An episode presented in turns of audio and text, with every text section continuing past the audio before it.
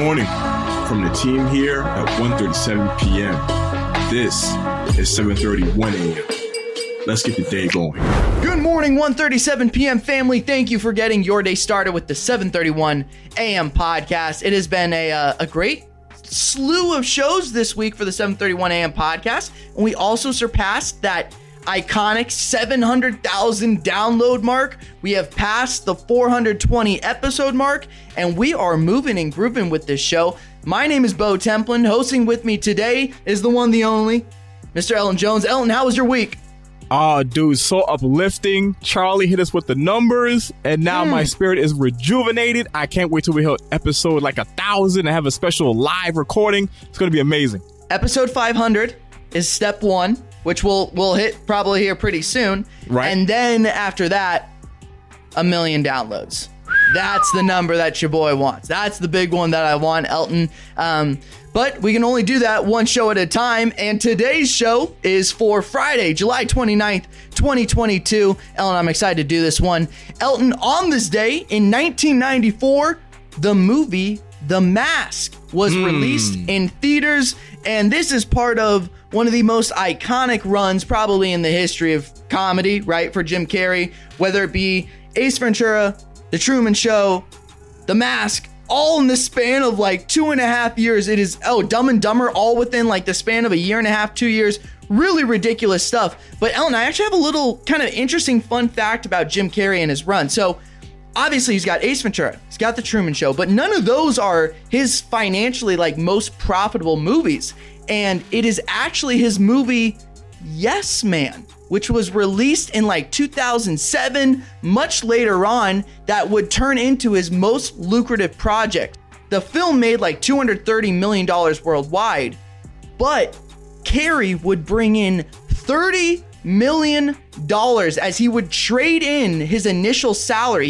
He said, you know what? I don't even need the money up front, but I will take it on the back end. And when this movie makes a lot of money, I want to make sure I get paid my dues. It is the 20th highest paycheck ever earned for an actor in a single movie. So kind of a little fun fact there. Despite all the incredible comedies that he has made, it is Yes Man, which has a 46% on Rotten Tomatoes. That is his most lucrative project. Elton, do you have a favorite Jim Carrey movie or character? Since we're talking about The Mask, that's one of my favorite characters. Like, over-the-top facial animations. The yellow suit is iconic. The action sequences, the part with the dog when he got the mask. I love The Mask. Oh, but dude, I'm one of the few people that saw the Son of the Mask. What a piece of garbage. Jim Carrey also saw the script and was like, you know what, guys? I'm going to be over here. It's all good. I'm going to do The Truman Show. It's cool. Son of the Mask got a 6% on Rotten Tomatoes.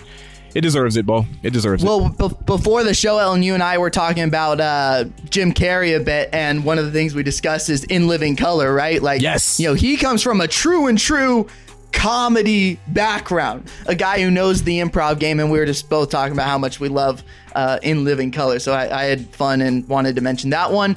Elton, you want to take this first story here in entertainment and NFTs? Yes. Let's go to the metaverse real quick. NFTs. So, as metaverse performances become more commonplace, MTV has actually added a Best Metaverse Performance category to the VMAs, which actually take place on August 28th. Voting for the category is open now, and it includes Ariana Grande's headlining performance at the Fortnite Rift Tour, Blackpink's concert in PUBG Mobile, BTS's performance in Minecraft, Charlie XCX's appearance in Roblox, Justin Bieber's interactive virtual experience in Wave, and 21 Pilots' concert in Roblox. And now MTV said, we saw the opportunity to highlight and honor some of the best, most impactful executions of this, and celebrate artists who have found creative ways to use these spaces, which led to the addition of the Best Metaverse Performance category this year. The first one I could think about is the Travis Scott performance from Fortnite, which was just mind-blowing at the time, so we're going to see more. You got Roblox, you got Fortnite, and all these other games with these like massive, expansive metaverses within them. So this category is probably going to be massive for the VMAs in 2023.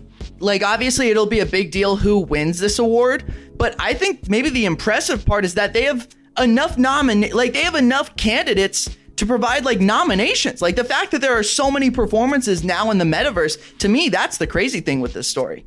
Yeah, like Fortnite kicked it off, and it just like a snowball. It just got bigger and bigger and bigger, with artists finally believing in the whole, I can do a digital performance.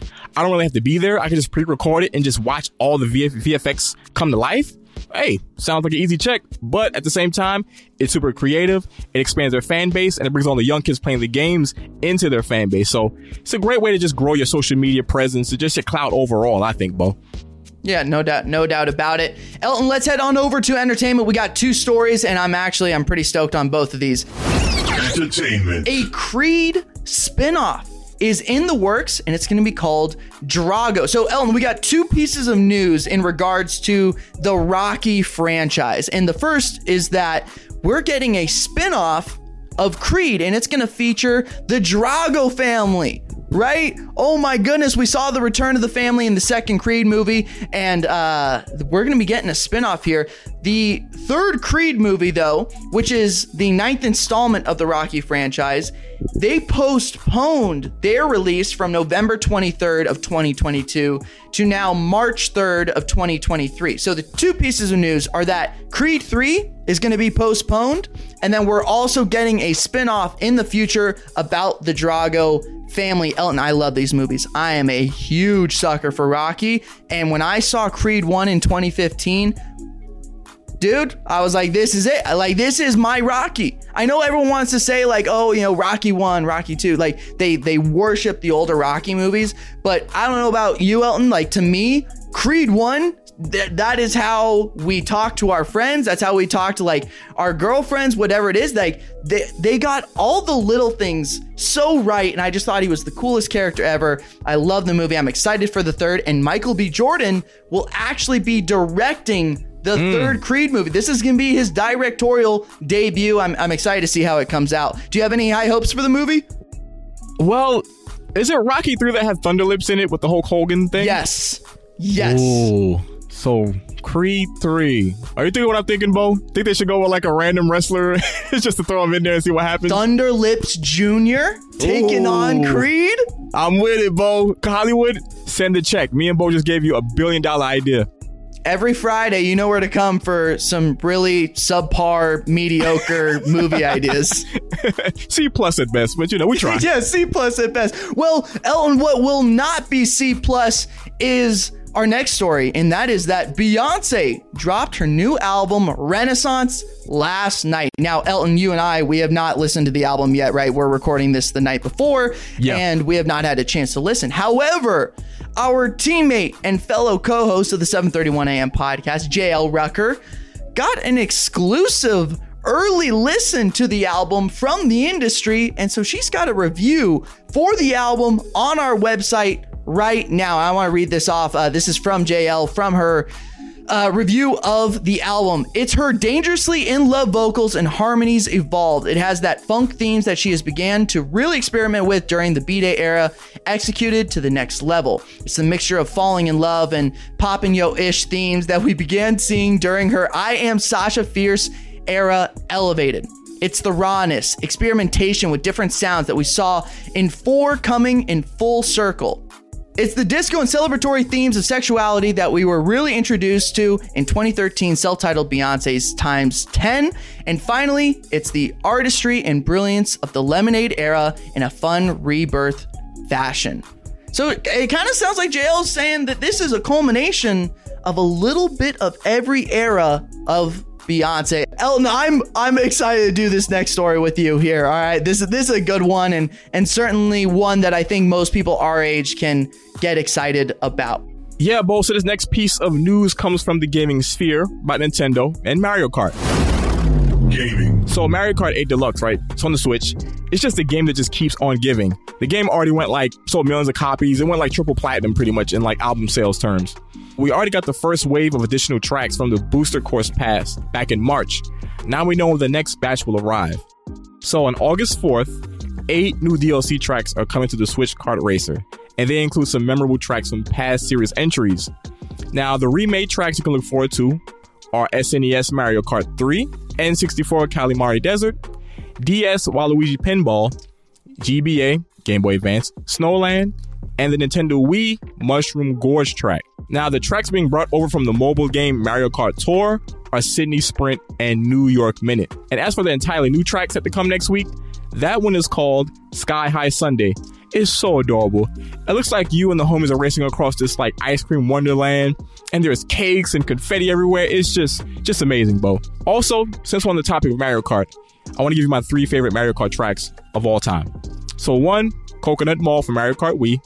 Number 2, Waluigi Pinball for Mario Kart DS. And number 3, Bowser's Castle for Mario Kart 64. Bo, you're a Mario Kart stan yourself. Give me your top 3 Mario Kart tracks now.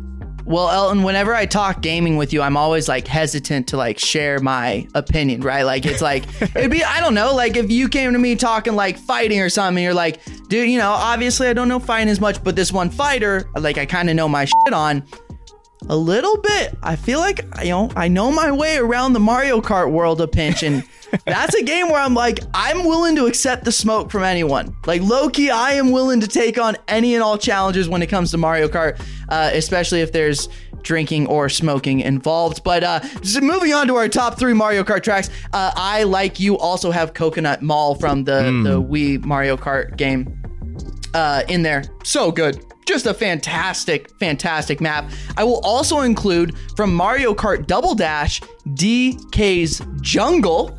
Damn. An outstanding addition to my top 3. And then last but not least, this is my throwback pick from the Nintendo 64, DK's Jungle Parkway. I think it's an outstanding... I love Donkey Kong. Probably one of my favorite characters in all of like the Mario universe. And even in Mario Kart Wii, which is DK's Mountain, right? You have DK's Mountain, DK's Jungle, then DK's Jungle Parkway. All of them. Love all 3 of them, but that's my top 3 right there. DK's Jungle, the Mario Kart Wii from Coconut Mall, and then Jungle Parkway, for sure. Bo is a man of high class when it comes to sports and gaming and movies, always. It's a taste, you know, you got to have proper taste, Elton, you know what I mean? With the pinky out, of course, right? Yep. Hey, Elton, I'm proud of us, by the way, for not... nerding out about wrestling at some point in this show for like 8 minutes. It's been such a big wrestling week. I'm sure like our listeners were just rolling their eyes when they're like, uh-oh, here comes Bo and Elton Friday episode. They're comes the wrestling to talk. Today. Oh man, that's great, Elton. Well, all right, let's wrap this episode up. That'll be it for today's episode. For more details on these stories and more, let's head to 137pm.com or follow 137pm on all social media platforms. Hop into our Discord. That's where you can go chat, be part of the community. As we were saying, we have surpassed 700,000 downloads. We have passed 420 episodes. We're just getting started. Share this podcast with one person that you know. It would mean the world to us. That's how we're going to grow. That's how we're going to expand upon this family. We will be back on Monday. As always, remember, stay curious.